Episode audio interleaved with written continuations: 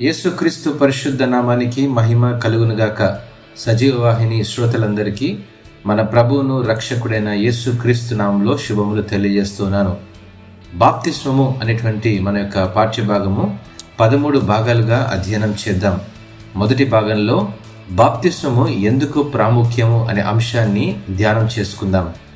యేసుక్రీస్తు శిష్యునిగా ఉండాలంటే ప్రప్రథమంగా బాప్తిస్వము అత్యంత ప్రాముఖ్యమని పరిశుద్ధ గ్రంథం తెలియజేస్తుంది. పాత నిబంధన కాలంలో బాప్తిస్వము అనే అంశం లేదు. పాత నిబంధన గ్రంథంలో ఉన్నది క్రొత్త నిబంధనలో లేనిది సున్నతి.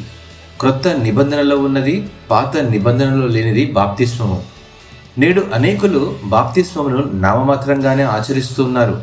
అనేక సంఘాలలో బాప్తిస్వం నిర్లక్ష్యం చేయబడుతుంది. సామూహిక ఆలోచనలు తొలగించి వ్యక్తిగత విషయాలకు ప్రాధాన్యతనిచ్చే సంస్కృతిలో నేడు మనం నివసిస్తూ ఉన్నాము. మన వ్యక్తిగత ఉద్వేగాలు అవసరాలు ఆలోచనల కంటే సమూహంగా కలిసి ఉంటేనే మనకెంతో అవసరమై ఉంది.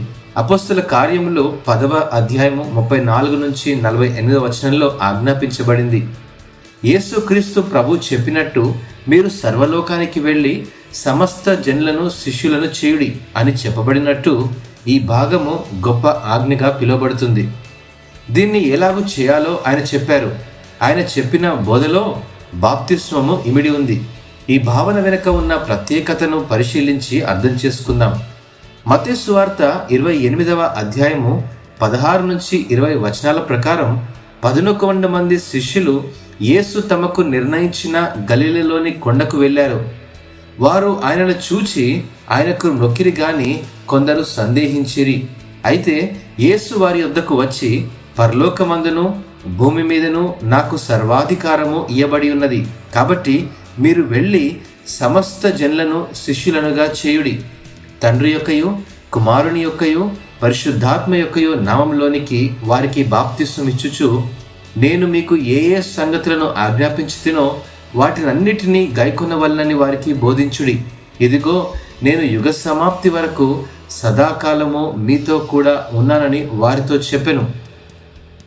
ఈ ఆజ్ఞ యొక్క వ్యాకరణాత్మకత ఎంతో ప్రాముఖ్యమైనది.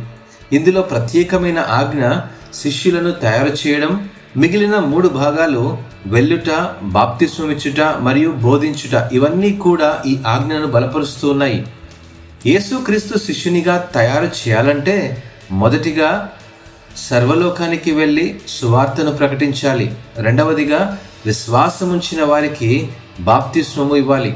మరియు మూడవదిగా నూతన విశ్వాసులైన వారికి దేవుని సంఘంలో చేర్చి వారికి యేసుక్రీస్తు బోధనలను నేర్పించాలి. ఇంతవరకు ఈ యొక్క మొదటి భాగము సమాప్తమైనది. రెండవ భాగంలో బాప్తిస్వము అంటే ఏంటి అనేటువంటి అంశాన్ని ధ్యానం చేసుకుందాం. దేవుడు ఈ వాక్యమును ఆశీర్వదించినగాక. ఆమెన్.